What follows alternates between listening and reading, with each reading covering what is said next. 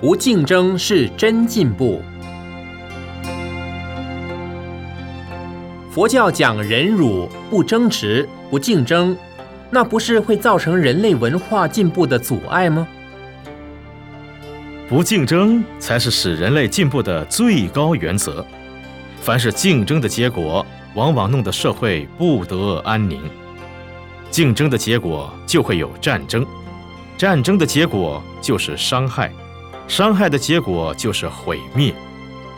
所以，不要说不竞争就是落伍，说竞争才是进步。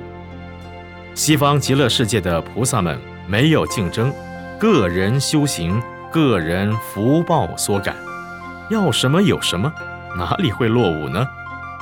而我们在这苦海世间。大家竞争的结果，大家都叫苦连天，所以叫做娑婆世界。娑婆世界也就是人苦世间。